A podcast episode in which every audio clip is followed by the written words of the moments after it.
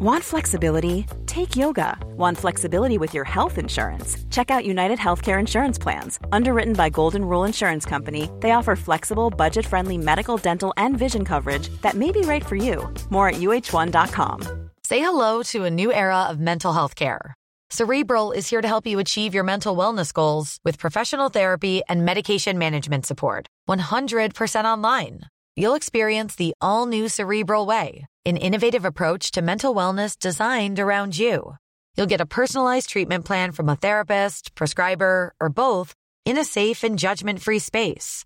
Your cerebral therapist or prescriber will outline a customized plan with clear milestones along the way so you can get to feeling your best. With Cerebral, you're not alone in your mental health journey. We're here to empower you to live a fulfilling life. So take that first step towards a brighter future and sign up today at cerebral.com slash podcast and use code ACasts to get 15% off your first month. Offer only valid on monthly plans. Other exclusions may apply. Offer ends July 31st, 2024. See site for details.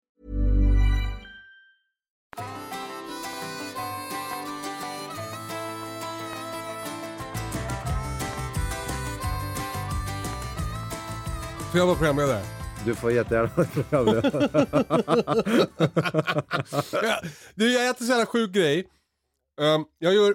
Har du ätit bryta någon gång? Ja, Alltså är det, en, är det en grej man äter i Luleå? Alltså hårt bröd som man bryter sönder i mjölk. ja. Det, det har ju många namn. Ja, vad kallar ni det? Bryta, sälta, doppelkopp, är inte det typ samma grej alltihopa? Dopp i kopp. Ja. För Det här är, så, jag är som går i barndom. Jag äter äppelmos, mjölk och bryta. Åh herregud. Och jag, när jag växte upp så åt man ju också blodpalt. Åt det. Alltså som var som tunn, tunn, tunn bröd. Och så åt man det med, med fläsk och vitsås. Vit sås? Ja, Satan. typ löksås med, utan Jaha. lök. Ja, det låter jävligt gott. Alltså bechamelsås är det. Och en annan grej nu när vi ändå är inne på barndomsmatsminnen. Har du ätit Mm. klappgröt?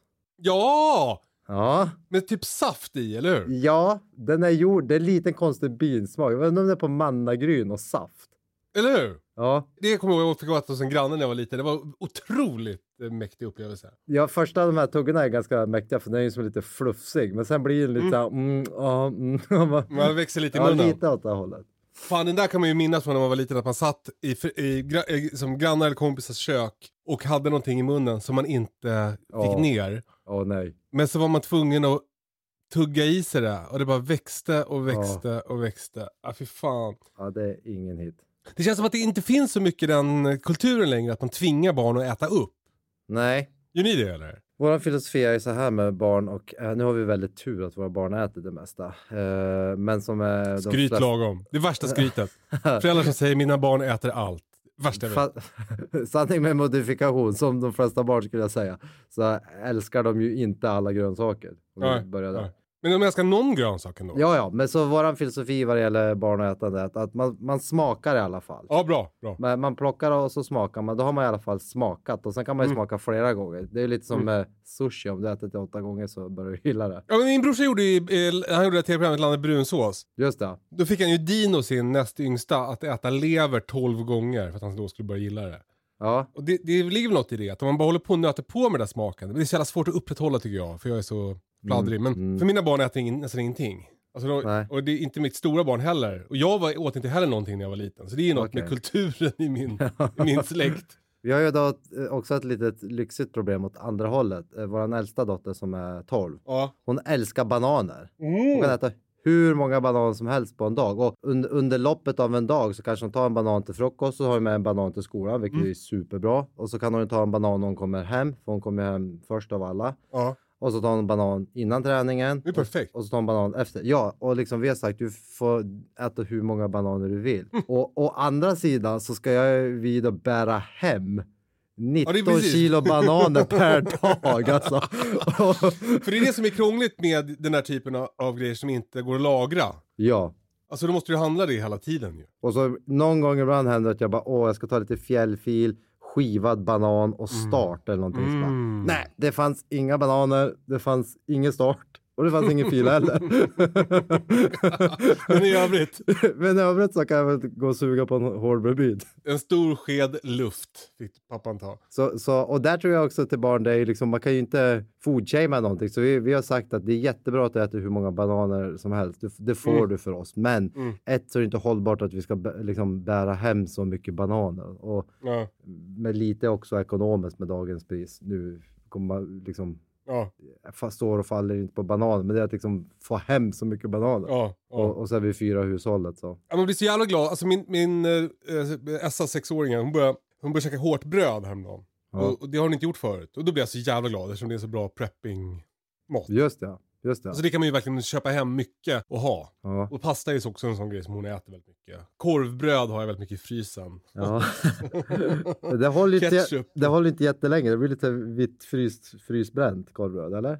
Eh, alltså jag tror du underskattar hur mycket korvbröd vi, de äter, mina barn. Okej. Jag har rätt bra rullians på. Men skit i det nu! Berätta, du har varit i Kanada för fan. ja, just ja. Va, va, hur var det? Det är jätte, jättebra. Vet folk att du jobbar med fiskespön eller? Nej, ja, det vet inte folk det. Kanske. Ja, Säg, säg, exakt, säg vad du gör. Namn. Nam Products eh, Ja, vad är det? eh, är ett eh, varumärke inom flugfiske. Så vi Mm. utvecklar och tar fram och gör allt inom flugfiskeprodukter. Så våra liksom största produkt är ju flugfiskespön. Enhandsspön och tvåhandsspön. Ja. Och, och det tuffar på bra. Så i Europa har vi hyfsat Förlåt att jag bra. skrattar där. Jag tycker bara att det lät så kul. Enhandsspö eller tvåhandsspö. Det låter som att man bara... Antingen, du kan välja om du vill hålla det med en hand eller två händer. jag, Ja. jag, trodde, jag trodde du tänkte mer på liksom att det var lite kaxigt. Ska jag spöa med en hand eller med två hand? ja, Man- du får välja. där. ja, precis. Alltså om vi skulle, om, om vi skulle slåss, då skulle, det bli, då skulle du få enhandsspö av mig. Man man kan också tänka sig den här mobbaren på mellanstadiet som var lite större än alla andra. Bara, Du, ö, ska du spöa med en arm eller ska du spöa med två, två händer? Exakt. ja, Lill-Ove kan ju spöa en med noll händer. Det är ju det som är så speciellt med honom. Ja, nu, nu fladdrar vi iväg, men varje gång jag träffar Lill-Ove och ger honom en kram så bara, ja men alltså är du så här stor? Ja, men jag, alltså, jag, jag brukar ställa mig på tå när jag kramar honom. Ja, och det är lite så, jag brukar alltid skoja på alla jag, och så, när jag kramar så här, jag går in lågt. Där är det som, jag kramar som hans navel. Ja, men han, det är så han ser inte så stor ut. ju. Nej, Han är väldigt lång. Alltså, ja. Men han är ju som grov, han växer. Det är som att stå och titta på en jättestor tallfura när man liksom vänder blicken uppåt. Bara satan vilken... kolla efter tjäder i toppen. Jävligt hett uppe i barret på Lill-Ove. nu kommer Pangars bli skitsur för att vi creddar Lill-Ove. ja just det, det gillar inte han. Men okej, det är en namn i alla fall, de här fiskespöna. Ja. Och nu håller vi på och brandar oss borta i eh, Kanada och USA. Mm, liten marknad. Det är lite ma- litet land. Har vi pratat om det? Men är inte Kanada eh, eh, ett av de här länderna, som också Grönland, som vinner så jävla mycket på den här eh, projektionen av jordgloben på ett platt papper? Ja, Eller hur? ja, håller Alltså med. Grönland ser ut som att det är lika stort som Afrika. Ja, Men Grönland är egentligen lika stort som Angola. ja, Eh, att man blir lurad. Det, där, det, är ju ett, det har väl ni alla, alla har väl sett det. Men om ni inte har gjort det så googla. Heter det Mercantile Projection? jaha, Merc, Mercators Projection heter det. ja, ja. Mercantile. Merkantilismen, det var ju... alltså, minns du den eller?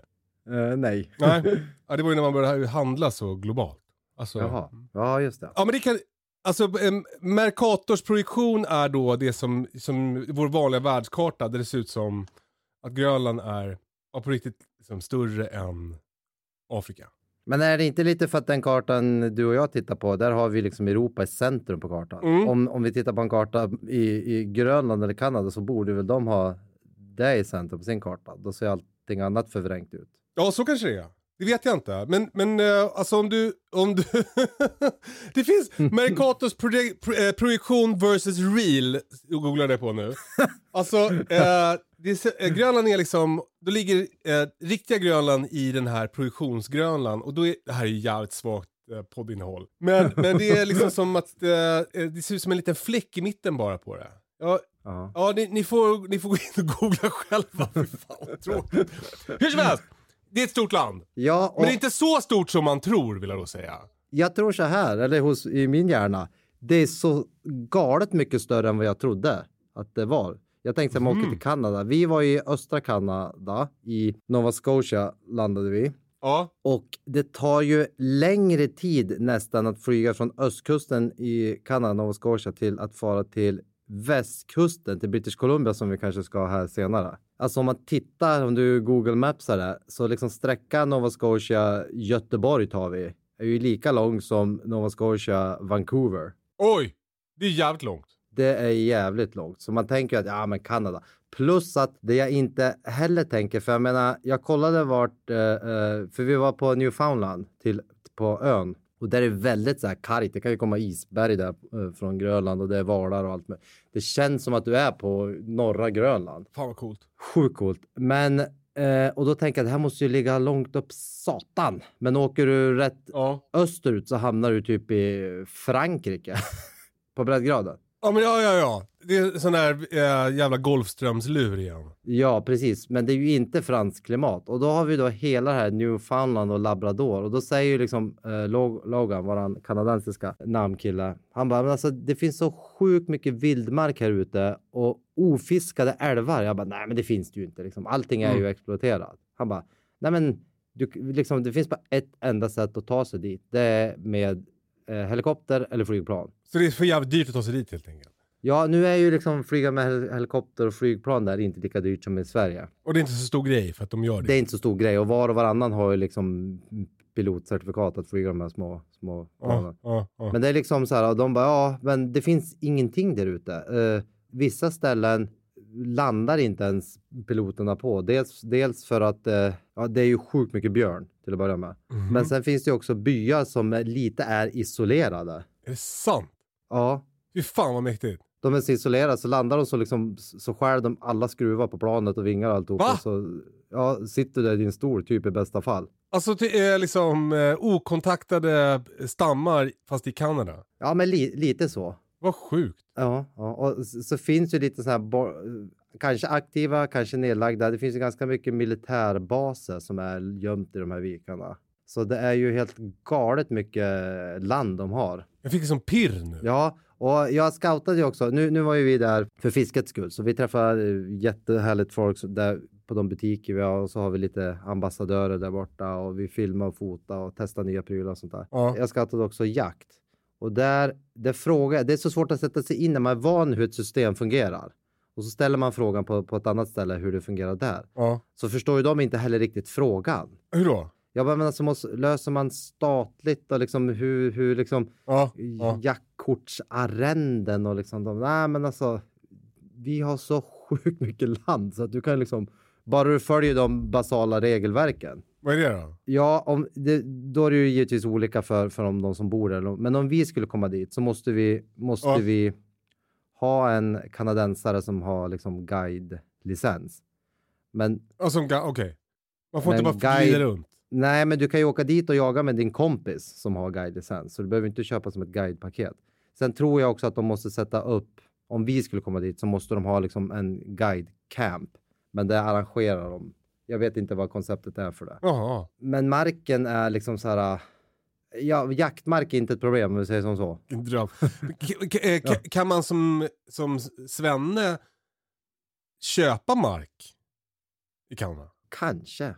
Alltså jag, bara, jag tänkte höra så här när det är så här oexploaterat, alltså att man skulle vilja bygga ett litet hus någonstans. Ja, ja. Och där man kan, när, när det blir för mycket med, med alla jävla poddar och Instagram. Det kanske är någon som, som vet hur det fungerar, för jag försökte fråga lite om hur det där, jag fick som ingen klarhet, jag förstod inte riktigt, om man ska vara helt ärlig. Nej. hur mark... eh, För att, för att i det här eh, ödemarkslandskapet så kan ju folk sätta upp kamper. Ja. Och de kan ju liksom hugga ner skog och elda och jaga och fiska och sånt där. Och då vet jag, då frågade jag liksom, är det staten som äger det? Måste man arrendera eller måste man köpa rätten till jakt och fiske och skogen och hela den biten? Men ja, jag, jag är ingen expert. Jag kan tyvärr inte uttala mig om det. Alltså och de, de drog en klassisk, eh, vadå, ingen kan väl äga land? Precis. Men du, jag tänker att det är många som lyssnar på podden som är intresserade av fiske. Så berätta lite om fisket. Ja, på, eh, på östkusten då, i Kanada. Där Ja. fiskar man atlantlax. Det är ju samma lax som vi kan fiska i Danmark och Norge som vi har. Atlanten binder ju ihop Oho. Skandinavien med... Alltså följ oss för fler kartreflektioner. Eh, och du, du, sen, förlåt, du måste bara ko- kolla mess, jag mess, smsade den här kartan till dig. alltså eh, på text-sms. Ja, på telefonen. Alltså shit vilken konstig karta. Det där måste vi lägga ut. Alltså, det, alltså det, det, det blåa är ju som man brukar se den på världskartor. Och det mörkblåa är hur det är i verkligheten. Ja. Visst är det sjukt? ja, det är helt sjukt. Vem, vem, äger, vem äger Grönland? Danmark. He, hela Grönland? Ja. Donald Trump försökte köpa Grönland från Danmark när han var president. Ja, ja det vet jag. Ja, vi lägger ut den där kartan. Eh, eh, förlåt, fortsätt. Atlantlax. Atlantlax fiskar, eh, fiskas på östkusten. Mhm. Och de har ju också där nästan varenda rinnande vattendrag eh, är laxförande. Vad betyder det? Att det är bolax i dem? Att det bor lax, vildlax i den. Jaha. I Sverige har vi ju förstört nästan alla vattendrag genom att bygga ut det med vattenkraftverk. Och Bra jobbat alla. vi har släppt ut ganska mycket tungmetall och det ena och det tredje och fjärde. Ja, det där hörde jag på radion häromdagen, att eh, de pratar med laxfiskare i Finland. Att Ja. som eh, eh, EU menar att eh, Östersjölax är otjänlig som människoföda. Ja, Det ju, blir man ju för jävla deppig av alltså. ja, man blir ju jättedeppig av det. Men så är det inte där borta. Nej, den är ju, den är ju hälsosammare. Men, men eh, sen, har, sen finns ju också problemet med odlingslaxen. Den laxen som vi odlar i havet är ju väldigt dålig. Dels för att Mm. man matar den med skit. Eller jättelång historia, jättekort. Man fiskar upp kärlig matfisk. Alltså strömming, sill, allt möjligt sånt som du kan äta som människoföda. Ja. Så gör man det till fiskmjöl så tillsätter man antibiotika, massa explosiva konstiga saker. Och sen matar man laxar, liksom belgiska blå laxar.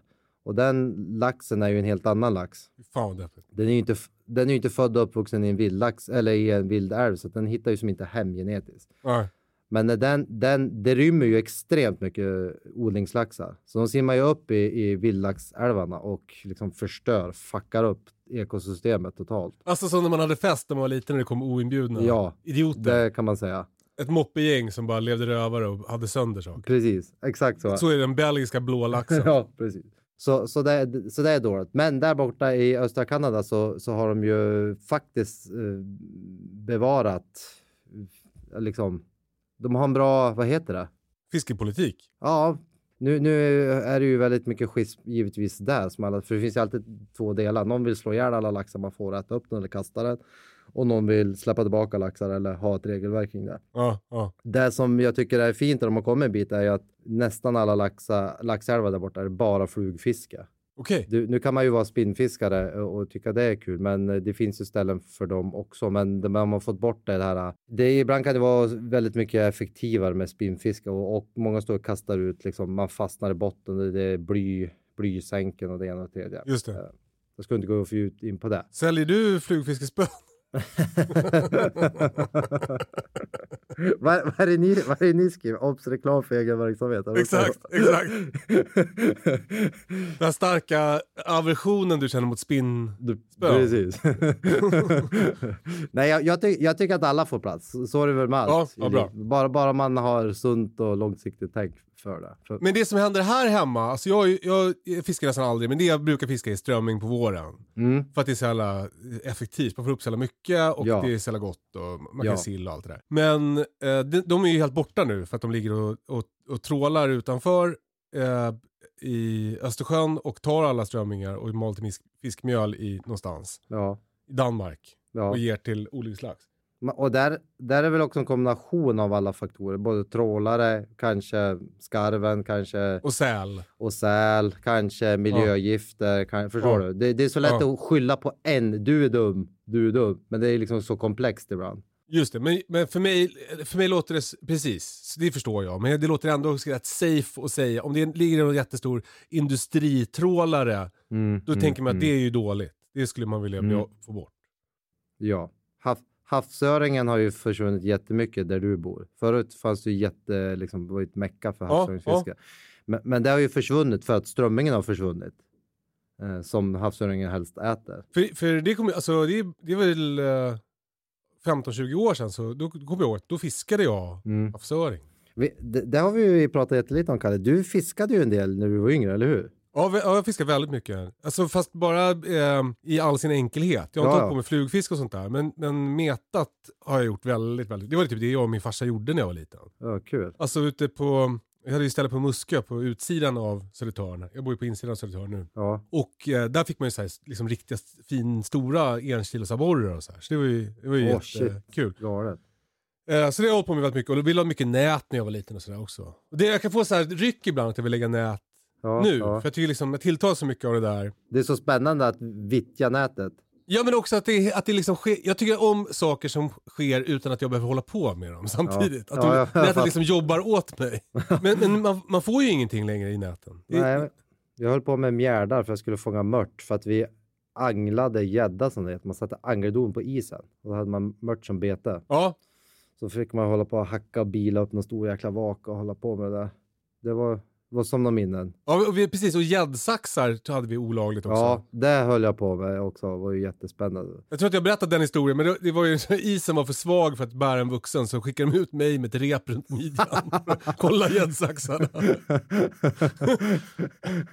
Det är också kom- andra tider. Är det, är det säkert? Ja, det kommer att gå jättebra. Ja, det är lugnt. Vi drar upp det annars bara. Men eh, jo, det jag skulle säga var bara, de håller inte på att fiska laxen med, eh, alltså det är inte industrifiske på lax där borta. Nej, inte på, inte på det sättet kan man väl säga. Eh, men det som liksom jag är, som är super, super nördig då, eh, det jag reflekterar över att det finns så ofantligt många fina vattendrag som, som håller bra mängder med lax.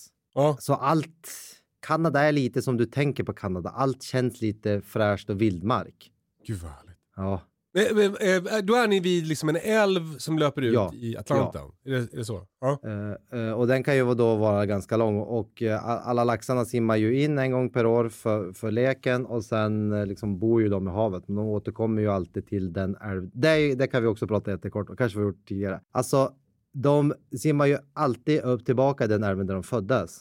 ja. Och sen simmar de långt ut i Dan- då kan ju, De här laxarna kan ju bo Atlanten, Danmark eller någonstans Grönland. Jaha. Och sen hittar de alltid hem. Det är som jag har gjort ju. Jag, jag flyttade ju från Sorunda och nu har jag flyttat Ja, tillbaka ja. till Sorunda. Faktiskt. Ja. Men en lax, alltså hur, deras GPS, att hitta in i den lilla fjorden, i den älven, i det vattnet. Liksom, Men och vet man vad det är, hur de gör då? För fåglar vet man väl att de känner av magnetism? va? ja, och, och ljus, eller? Är det? Nu chansar vi. Det finns säkert någon som kan det. Det vore jätteintressant att faktiskt veta om det finns studier. Det lär finnas jättemycket studier. på, Ja. Men någon som, som kan dela med oss hur deras kompass fungerar. Men det kan ju också vara att de bara har tur. De har flax. alltså, eh, det funkar ju både på fåglar och på laxar, det skämtet.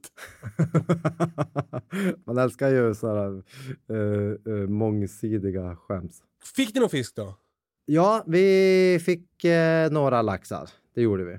Sex laxar? Ja, nej, inte riktigt säkert. Det var lite trögt fiske, det var det. Det var det? Och vi var ju egentligen inte där för fiskandets skull. Och det är lite off season också. Ja, ja, ja. För det, om de bara är i de här älvarna när de leker, då, då måste det ju vara då. Ja, precis. Men de kommer in typ i början på juni och sen leker de. I Kanada leker de lite senare.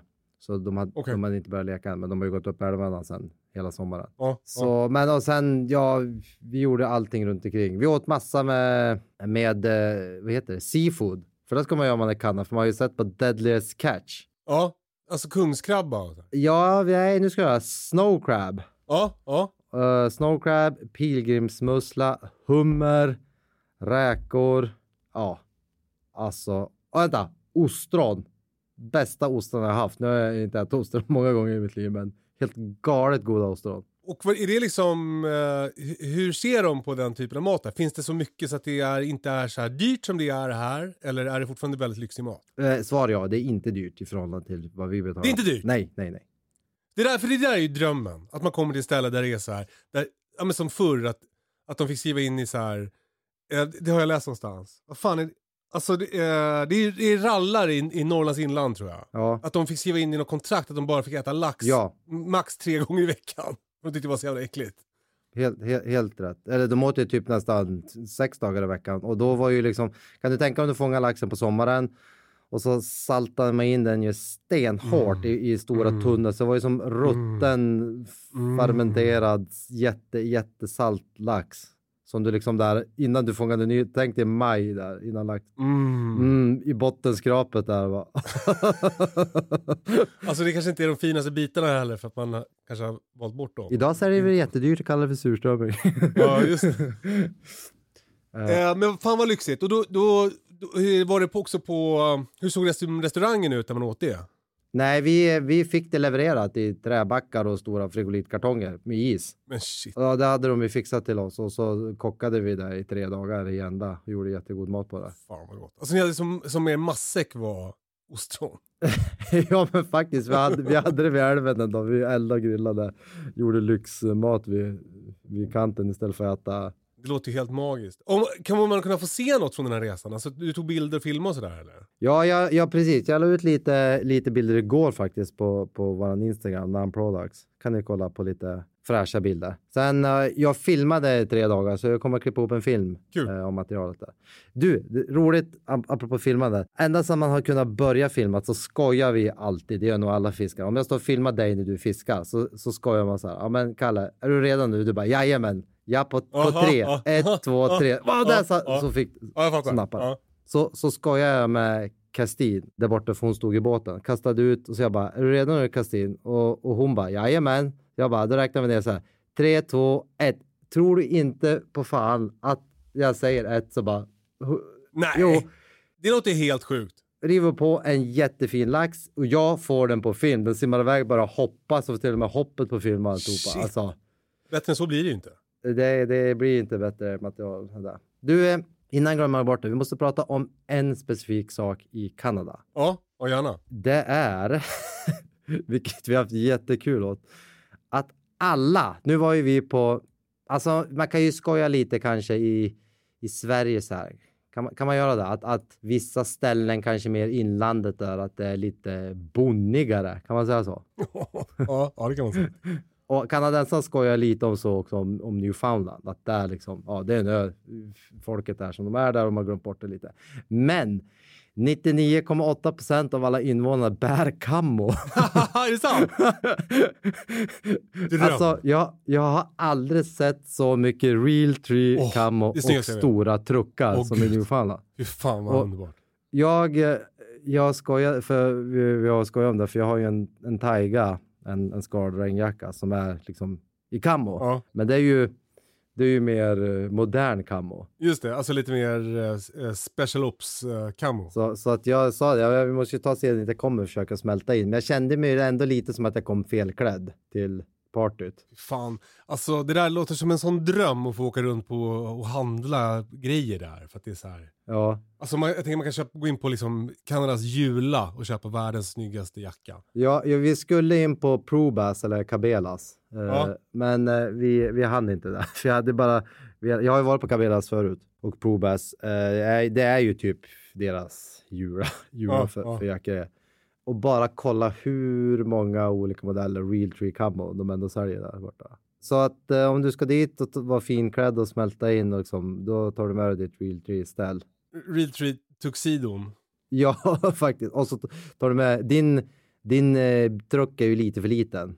Ja, ja, ja. ja. Eh, Ja, verkligen. Alltså min, min är ju den minsta sorten som finns där. Det är ju som stadstrucken. Ja, precis.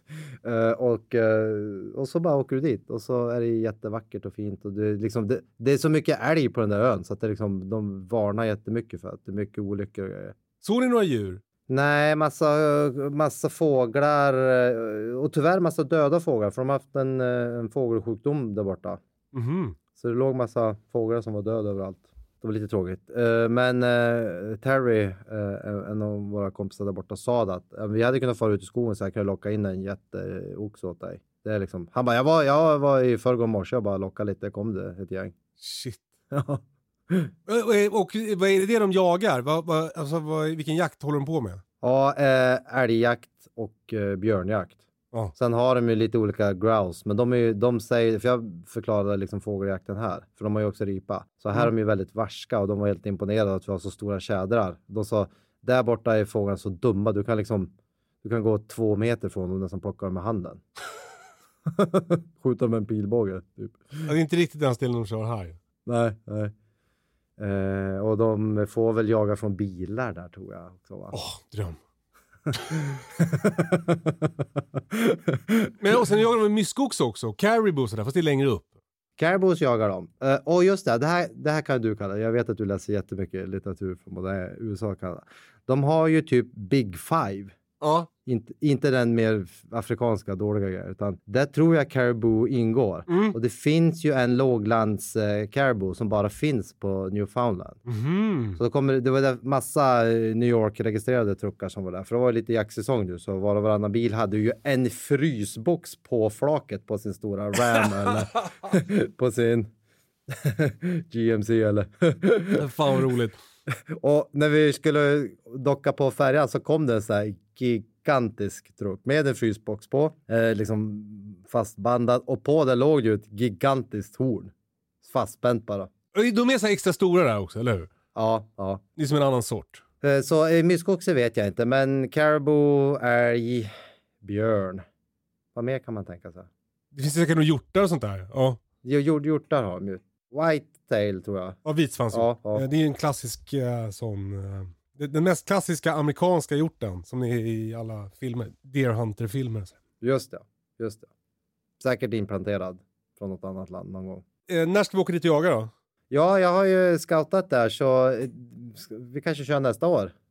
Eh, Då har vi stuga mitt på marken. Två av våra vänner, eller min vän och hans farsa, de båda har guidelicens. Eh, Det är jättestort landskap, helt öde. Du får inte köra något motordrivet fordon, så du måste liksom flyga ut, bli av- avsläppt, bo i stugan. Och så skogsslakta och Ja, bära.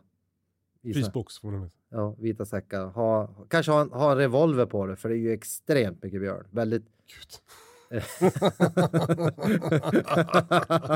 Jaha, ja, ja. Jaha, ja.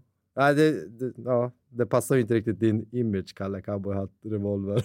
Nej men exakt. Det, ro, alltså det roligaste med om vi skulle åka, det är ju att se Pang-Anders testa ostron. Tycker jag. ja, det hade varit fantastiskt. Han, han har inte direkt ostron-aura. Med tabasco och lite citron.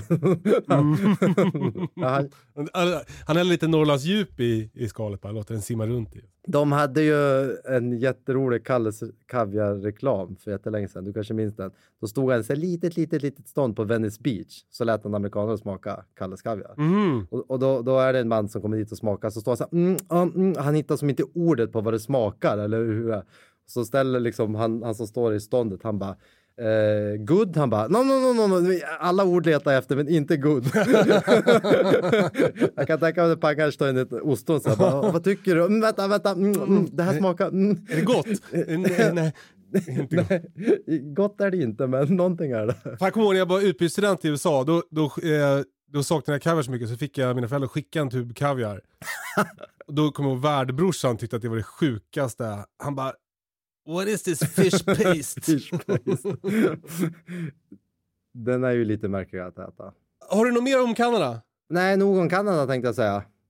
Eh, får jag berätta en grej? Jättekul. Jag har varit på hundutställning. Ja. Man har ju en bild av hundutställningar som för mig mest kommer från den här filmen Best in Show. Som ju är en, en eh, alltså samma som gjorde Spinal Tap. Jaha. Eh, alltså en fake dokumentär är det. Om eh, hundmänniskor. Som är otroligt rolig. Och den är inte så jättelångt från verkligheten. Nu var ju det här en jakthundsutställning vilket medför att det är ju ganska mycket sådana som mig där också. Så det är ju liksom jaktfolk mycket som är där med sina jämthundar. Okej. Och, och anledningen till att man ställer ut sin hund är ju dels för att, eh, för att eh, uppfödaren då, i mitt fall, eh, vill att jag ska göra det. Så, så om man köper en, en fin jämthund, då vill de att man ska ställa ut den. Jaha, ja, För, okej. Men det är också framförallt för att man ska få jaktprov. Om, om man har ställt ut hunden och den har fått ett pris då i... Alltså den kan få bara godkänt liksom. Men har den fått godkänt, då får man sen gå jaktprov. Kan den få inte godkänd om du ställer ut hunden? Ja. Alltså typ den kan bli hemskickad om den är typ är aggressiv. Eller om den har något, liksom, något riktigt jävla... En missbildning tror jag. Ja, ja, ja. Alltså, så det, det här är ju ett sätt att liksom, för hela grejen är ju jävligt konstig. Det, det, det, det är liksom som en ring och så står det en massa människor med hundar runt. Och sen ropar de in så här, så är det olika klasser. Och, och så är det ett, några tanter som sitter i så här, ett partytält och så är det en tant som har en mick. Och sen så säger hon om utseendet på alla hundar. Mhm. Alltså det är bara utseende. Och det tycker man ju är jävligt konstigt för, Ja. för har man en jakthund så är den ju, den är ju, det spelar ingen roll hur den ser ut. Nej. Den är ju till för att jaga Ja. med liksom. Men, men, men sättet att förstå varför man håller på så här är ju dels för att det finns en tradition ibland i hundkretsar att man håller på och, och, och utse. Sen är det också det här med att man vill upprätthålla raser Mm, mm. i hundvärlden. Mm. Alltså man vill att jämthundar ska se ut på samma sätt som de alltid har gjort och de ska jaga på samma sätt som de alltid har gjort. Ja. Så det, liksom, det är därför de här utställningarna finns och det är därför jaktproven finns. För att de då ska kolla, jagar den här som en jämthund ska, då får den ett bra betyg och då kan den sen liksom med fördel användas i avel. Just det. Just det. Och har man en hund som har jättekorta ben till exempel, då, då kanske man inte ska använda den i avel. Och då, då får den inte heller då godkänt på det här. Just det. Just det. Man såg ganska snabbt då att man tycker liksom att om man inte är van vid den här världen så tycker man att det är lite ofräscht med det här. Mm. Alltså eh, att, att liksom, eh, att tjejhund, att tikarna har så här vackert feminint huvud och, och killhundarna har så här brett maskulint huvud. Ja. Ja. Eh, utmärkt svans. Fullvärdiga seltecken. Och det är så här att, att de är vita och svarta på kinderna. På, ja. Eller och, och bara, det, bara det konceptet, om man nu tänker så, är att vi liksom bedömer någonting på ras. Exakt, ja precis. Det, Det- bara drar där lite öronen åt sig. Ja, där är det lite ofräscht. Ja. Men, men, jag förstår också, man, det finns ju alltid två sidor. Exakt. Men och det, det var ju då mycket jaktgubbar i liksom, eh, jaktkepsar, men det fanns också några som, var, som man såg var rena utställningsmänniskor. Och det såg man då på att de har kavaj, Ja. för att de klär upp sig lite inför, inför, liksom, eh, Mhm. eh, inför det här. Och sen har de också, man får som en nummerlapp Mm. Eh, som man, man klämde fast med en klämma i jackan. Då har de här proffsen har en egen liten plastficka Oh. Oh. som de sätter på armen. Så de har liksom med sin egen grej som de sätter sin nummerlapp i på armen. Och sen har de också, vilket låter helt sjukt, men de har små vagnar med hundarna i. What? Alltså som en liten en Pirra. mobil hundkoja med, på hjul. Och, det och då, då så berättade någon så här att när det är så stora internationella hundutställningar, då kan det vara att de har du vet, ett, som ett tåg med sådana här vagnar. Det är Ja. sex hytter liksom. I, alltså som ett pendeltåg. och så sitter hundarna i, och så får de, jag vet inte varför de inte går på marken. Jag, jag, jag vet Nej. liksom inte. Nej. Och så finns det jättemycket trick för, de håller på så här och, eh, om att man går och hämtar hunden precis innan den ska in i ringen. Först visar man upp, visar man ringen för hunden så att den känner in stämningen och sen tar man bort den därifrån och så får den ligga i bilen och så ska den komma ut igen och så ska den vara liksom taggad för att då ser Ja, den ut ja. som att den bröstar upp sig mer och så här. Så det, det finns liksom jättemycket olika Mm. grejer man kan hålla på med. Ja men borsta och föna och allt det där såklart. Ja. Så var det inte så mycket på, på den här utställningen men, men, men, men man kunde liksom man kunde känna den stämningen ändå, att det var så lite nervöst och folk höll på, till jämthundar är lite noga med hur svansen ska se ut. Mm. Alltså mm. den ska vara knorr men den ska inte vara för tight och den ska ligga liksom lite på sidan, på, ner på benet. Det var det enda som, som min hund, spoiler alert, då fick, fick eh, in, hon fick eh, liksom inte, till, inte perfekt på. Det var svansen, den skulle kunna ligga mer på låret. Ja.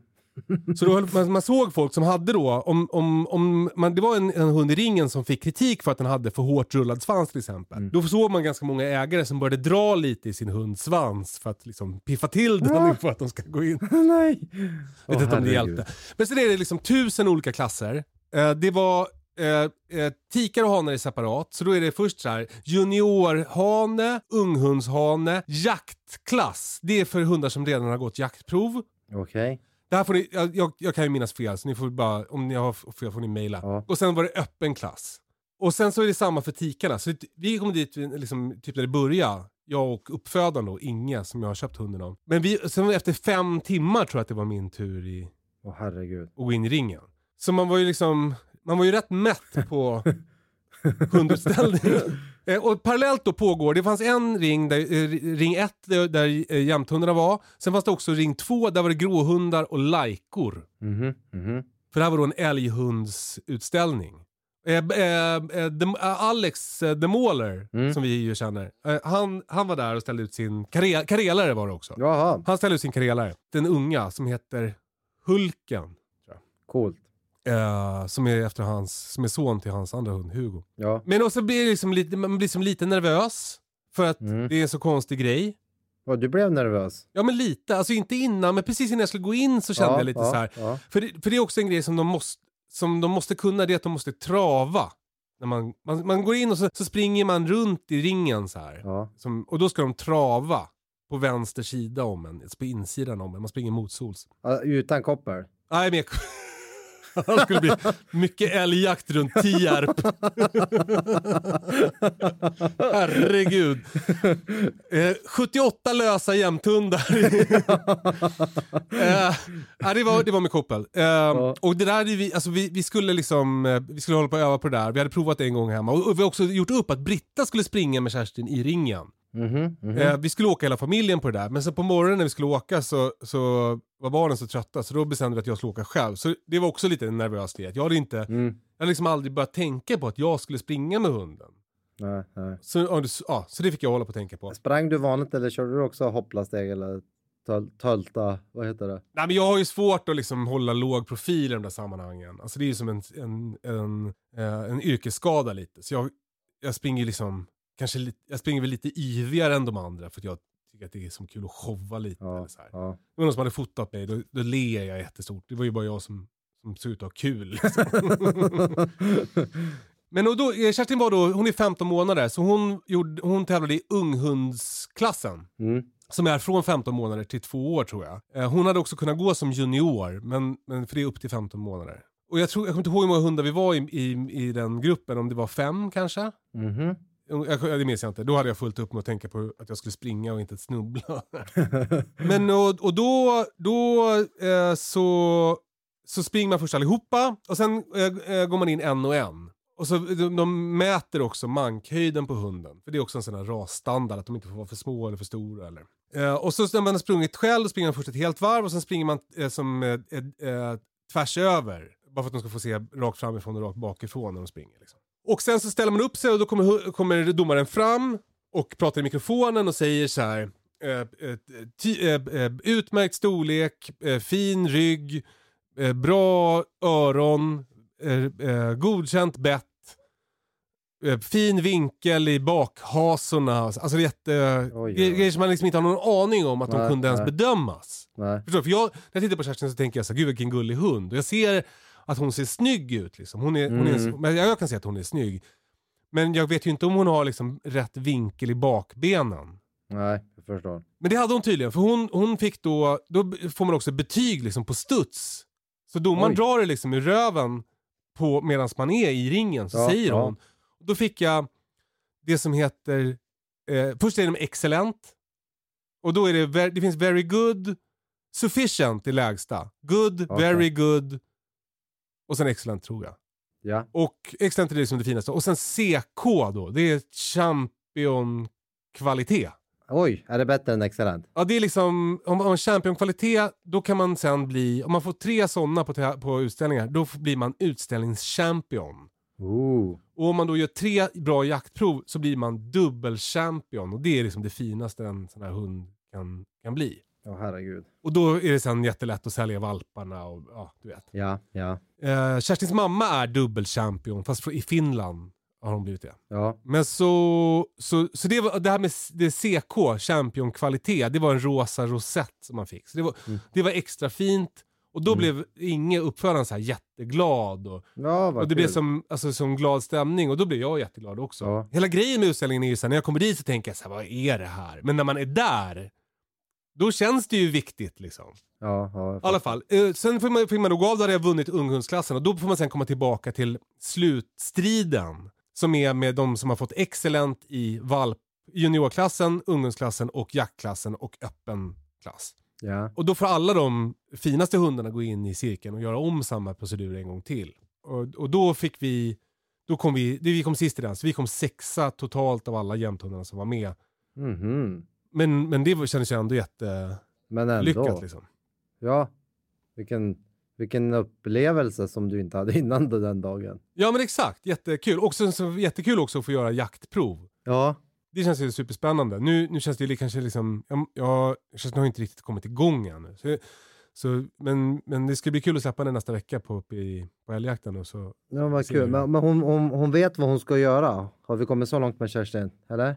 Peter Ekström brukar ju säga så här om unghundar, att de, det här pratade vi lite om i förra podden, men, men, men att, de, att de går på instinkt i början. Alltså de har, inte, de har liksom inte, de, de, de tänker inte ut vad de ska göra, utan de, de är mer så här: åh, en älg! Och så skäller de. Ja. Men, men det man vill åt är att hon ska, när jag släpper henne ska ju hon tänka så här: undra vad älgarna är, undra vad älgarna är. Och där känns det kanske inte riktigt som vi har hamnat ännu. Det är ganska mycket annat. Mm. Men hon har ju skällt älg flera gånger, så hon, hon, hon, man, jag vet ju att hon kan det, att hon har liksom dådkraften och modet och, och, vi, och liksom lusten att skälla älg. Det är inte ett problem. Men, men det känns mer, när jag släpper henne känns det mer som att hon är glad för att vara lös. Så jag och Ke- Kerstin kommer vara på samma nivå till nästa vecka. Så, Ja men det är precis! Åh, undra, undra, undra vart det finns älg, undra vart det finns älg och sen bara åh, en älg! Eller? Eller jag vet inte. det här kommer Kalle, bli, Kalle. det tycker jag är liksom vår, eh, premissen för vår film vi ska göra. Ja, ja. Alltså eh, Lars och Kerstins första älgjakt. Fan, vi kommer att bonda bra.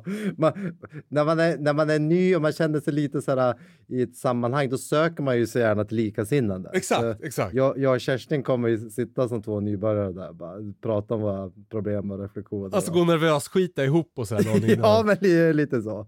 Gör alla, gör alla samma misstag, fel första dygnet och he- hela den biten. Du, eh, apropå där då, vi har inte jättemycket tid kvar. Men här kommer en fråga till dig, vi hinner, vi hinner någon minut till. Hur ser din packningsprocedur ut? Eftersom du, du vet att ni ska åka på lördag och vi har idag onsdag. Jag, eh, jag började faktiskt idag med, Ja. med att packa ur eh, packningen från förra gången när jag var uppe och jagade älg för tre veckor sedan. Ur bilen. jag visste att du skulle säga Så det tänker jag är ett första steg. ja, Att man liksom eh, inventerar lite vad man hade med sig sist. Ja. Mm, precis. Och eh, eh, eh, se- sen, sen brukar jag göra så att jag, eh, jag, jag gör ett, ett ryck på slutet. Jag har provat det där att ha liksom en hög som jag lägger grejer i vartefter under veckan. Men det blir för stökigt hemma hos oss. Vi bor för litet för att, för att Ja, ha den lyxen. ja. Så, så jag brukar liksom, jag, jag, jag kör liksom en timme när jag bara går runt och river ihop allt. Just och sen så det. brukar jag också hålla på så här. jag tänker på det innan Mm, och, och sen så eh, när jag kommer på någonting som känns lätt att glömma. ja, Alltså du vet, som jag kanske har glömt någon gång eller som inte känns självklart. Typ kängorna kommer jag inte att glömma. De, de, har, jag liksom, fattar. de har jag alltid när jag jagar. Men däremot så här, sovsäck. Ja. Det, det, är, det är en sån här grej som jag har glömt förut och det är så jävla tråkigt att, att glömma. Så då Ja. skriver jag upp det i anteckningen i telefonen. Så då har jag en lista med så här, obs, glöm inte de här grejerna. Ja, men vad bra. Jag, jag gör lite samma sak. Jag går och tänker på det och så ibland kommer jag ihåg så här väldigt extraordinära saker som nu Ja. att jag ska ta med en förlängningssladd, en skarvkabel. Oh, oh, Så oh. att vi kan ladda kamerabatterier och allt för det finns ju ingen ström eller någonting där uppe. Ja. Och då tänkte jag på den gången jag åkte från Kalix. Det här måste jag komma ihåg. Och i nio gånger tio så kommer jag absolut inte ihåg det och glömmer det. Men det går när jag kommer hem. så bara, Just det, så kom jag på en grej. Så då Ja men du, du skriver upp det i telefonen då. Jag har ett sånt Ja, dokument. jag brukar- Glöm inte dokumentet. Eh, Ibland gör jag det om det är viktigt, men jag, jag utmanar mig lite själv också att pressa mig att, att jag ska komma ihåg sådana saker. Ja, Först kommer jag bli så beroende av att skriva upp det. Då kommer jag ju liksom glömma huvudet om det inte står i anteckningarna. En grej som jag känner när jag börjar bli äldre, för jag, jag har alltid haft ganska lätt för att komma ihåg saker, men nu glömmer jag nästan allting. Så, så nu har jag så här att jag, om jag, kom, om jag ska komma ihåg någonting, en kod eller en grej eller så här, att jag tänker så här, nu ska jag komma ihåg det här, nu sätter jag fast det i huvudet. Så måste jag också göra. Alltså jag måste göra så noga för att det ska fastna nu för tiden, för att jag är så jävla... Eh, Och de få gånger jag är helt bedrövlig på att komma ihåg namn. Det är inte för att jag är ointresserad eller någonting. Det, Ja. Men då, de gånger jag kommer ihåg det, då är jag precis som du säger. Att när jag hälsar på där. Hej, hej, eh, jag heter Lars och så säger du, jag heter Kalle. Bara, Då tittar jag på det och tänker så här, Kalle, det här är Kalle. Nu mm, limmar jag fast det. Ja, ja, ja exakt. Då finns det chans att jag kommer ihåg det. Det där är ju... eh, Det och de här gubbstönen man gör när man sätter sig i bilen. Det är väl de två grejerna som jag känner att det, är ett tecken på att man blivit äldre. Ja, fuck. Och, och, och ni, ni ska ju åka våldsamt långt bil. Ja, hur långt har ni till marken? Nej, men vi har inte jättelångt. 20, 25? Ja, vi är ju 125. Alltså vi, äh, Lill-Ove skickade så här, han kommer från Övik. ja, Så han, han frågade om vi, skulle sova, om vi skulle sova där på vägen upp. ja, Och det hade vi snackat om innan, så det låter ju jävligt bra sova hos hans föräldrar så här. ja. Eh, Världens trevligaste för övrigt. Ja, verkligen. Men, men då, sa, då sa han också att det är halvvägs. Alltså vi kör till Övik, det är så jävla långt. Men eh, hur många bilar tar ni? En. På tre? Ja. Alltså ni kommer inte ens få plats med... Ja, det, det, vi får lösa det. Vi har ju också fyra hundar, så det, det kommer ju vara helt fullt med hundar i hundskåpet. Och alla grejer. Men jag har ju en sån här Rhino Rack på taket. Alltså som Ja. en stor plattform på, på, på taket. Så där kan vi packa ganska mycket. Ja men det... det Och sen har jag ju sen har jag lastbågar på hundskåpet också, så skulle kunna ha en takbox där. Just det. I värsta fall. Vi får se lite. Men, men vad fan, så mycket grejer behöver man inte med sig. Nej, nej. Det, det löser sig. Ja, Jag har också en jättestor, alltså när du sa att du skulle ladda grejer. Jag har ju som en powerbank som är som en väska. Visst tar du med den? Jag tar med den. Visst vet om att jag också är lite eh, avundsjuk på den där? Det kan jag förstå. För att jag har googlat dem där och så har jag slagits av tanken bara helvete vad mycket kräm det är i de där. Ja, ja. Och de är ändå så pass portabla och att de håller så Ja. länge. Alltså jag laddade i telefonen då när jag var och jagade sist, alltså i flera dagar. Men jag laddar ju varje dag då. Det är typ såhär 96% kvar i... Ja, men jag kan ju ladda typ Macbook Pro flera, flera gånger på den Ja. där och liksom massa stora batterier. Det är Dometic som gör den. Så får Mm. de lite reklam i podden. Dometic, visst har ni mitt telefonnummer? Det måste de ha, annars får ni be, fråga, fråga mig efter det. Och vi tar ju med också ett litet, eh, vad heter det, aggregat. Så vi Ett kan... litet elverk. Visst vet om att det är onsdag, torsdag, fredag, lördag. Tre och en halv dag syns vi. Kommer du också ihåg förr i tiden när vi sa det här, när vi startade Toppenjakt? Att syftet med det hela var ju att få en liten härlig färgklick i vardagen och göra mäktiga Ja. saker tillsammans. Nu ska vi göra det. Nu ska vi göra det. Alltså en riktig dröm, eh, drömjakt ska det bli. Det blir magiskt. Ja, jag längtar jättemycket. Jag har nog aldrig längtat så mycket till en jakt. Jag vet inte vad det är. Jag, jag, jag, det känns som att jag behöver det här. Komma bort. Jag missar ju björnjakten också. Det är väl det att jag känner att liksom, det var länge sedan. Det, det Ja, men, och, och jag behöver också, det blir typ första gången jag jagar i år. Vi har haft så sjukt mycket, vilket har varit jättehärligt, supermycket fotboll. Jag är lagledare och min fru är ju tränare för ett annat, andra dotterns lag. Så det har varit jättemycket fotboll, vilket har varit fantastiskt. Men den, fotbollen håller på ganska länge nu för tiden in på höstsäsongen. Ja. Men nu, nu, nu är den över. Egentligen skulle vi bort den helgen, men, men det blev inställt. Så nu kan vi börja fokusera. Så för mig känns det också superhärligt att komma iväg, komma ut. Fan vilken jävla, jag vill bara säga, jag fattar att, alltså jag, jag tycker det låter, eh, alltså det låter som en väldigt stor uppoffring det där fotbollslivet. Ja. För det, det bygger ju på att det finns sådana som ni som, som, Ja, som styr ver- verkligen, verkligen. Speciellt också om du är en liten förening. Det står ju och faller med eh, föräldrars Ja. ideella insats i det hela.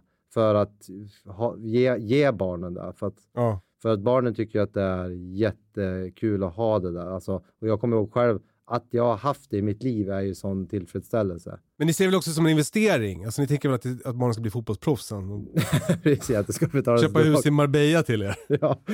Blir sjukt besvikna om de lägger av. Pappa kan sitta på en eh, veranda i, i, i Spanien. Exakt, exakt. Bara därför vi gör det. Ja, ja men grymt. Du, eh, stort tack för idag. Ja, tack Kalle. Eh, eh, tack för att ni lyssnar. Så himla mysigt. Eh, det finns ju en björnjaktsfilm att kolla på på YouTube om ni inte redan har sett den. Som är jättehärlig. Fan vad mysigt det är när, när de eh, filmar sig själva. Ja, visst är det mysigt? Alltså de är så jävla gulliga. Och, Som- och vi har ju inte heller pratat om det du och jag. Blicken när eh, Pang-Anders och Jens, jag var tvungen att lägga hjärtgrafik på det. Det finns alltså uttryck, ingen tittar på dig som Anders. Alltså hitta någon som tittar på dig som Pang-Anders tittar på Lill-Ove. Ja, där är Ja, den. ja. Följ oss på Instagram, Toppenjakt heter vi där. Och prenumerera på YouTube. Och ja, men köp, eh, det finns ju merch också, eller hur? Just ja, På bearskin.se. Ja, de är ju jättesnälla och hjälper oss med logistiken där. Eh, då kan man köpa eh, massa snygga t-shirts. Den här bärs med sidovagn har väl kommit in igen va? Ja, påfyllt på lager i, i bra storlekar. Eh, så det är bara att gå in och köpa och kepsar finns säkert också. Och Mount Rushmore-tröjan finns. Som, den är ju väldigt prisvärd nu för tiden också. Ja, jag, jag, jag tror det. Och vet man inte riktigt vad Mount Rushmore är så kan man ju googla det tillsammans med den snedvridna kartan på Grönland. Ja, alltså kolla in kartan på Grönland. För det är så jävla sjukt. Vi, eh, kort sidnotering också, vi pratade på morgonfikat här, att eh, jät- nästan alla ungdomar idag googlar på TikTok eller Instagram. Alltså de googlar inte på Google. Vad betyder det? Att, eh, om om jag säger googla en sak, hur gör du då Kalle? Ja, då kollar jag på, då, ja, då går jag på Google. De skriver det på, i sökfunktionen på TikTok menar du? Ja, ja, där googlar de saker. Jävla omständligt. Måste kolla på någon jävla amerikansk idiot som berättar för dig istället för att läsa det. Eh, ja. ja, det var en liten sidnotering. Eh, men go googla, googla på våran t-shirt och googla på Mount Rushmore och på Grönland och på våra Youtube-kanal och allt möjligt. Eh, ha så kul på Google! Vi hörs om en vecka. Puss och kram, hej då! hej, hej.